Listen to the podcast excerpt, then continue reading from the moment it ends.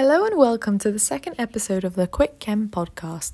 Today we'll be discussing the breaking news in chemistry about the development of a new molecule with particular magnetic hardness that could potentially be used in data storage for computers.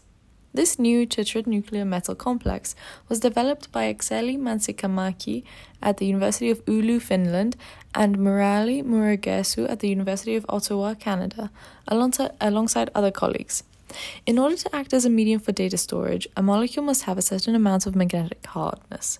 Magnetic hardness is dependent on the ability of a molecule molecule's electrons to become mag- magnetized and then to also resist demagnetization. These molecular magnets are made when metal ions are coupled together through molecular bridges.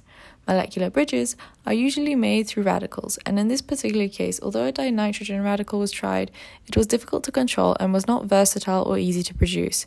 Therefore, a double nitrogen was used instead, which was a lot more stable, creating a tetrazine ligand which has four nitrogen atoms rather than two. You probably remember from chemistry class that ligands are molecules or ions which donate an electron pair to form a dative covalent bond with a central transition metal atom.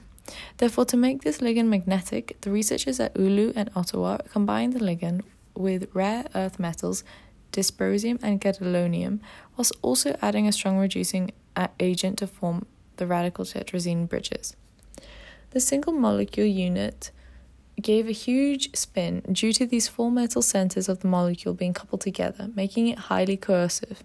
The new magnet formed a dark red prism shaped flakes when crystallized. This method could be used to produce other multinuclear complexes with giant spin, creating opportunities for the development of other extremely efficient single mole- molecule magnets, which is why it's such, such big news in the chemistry world today. I hope you enjoyed it, and thanks for listening to the Quick Chem podcast.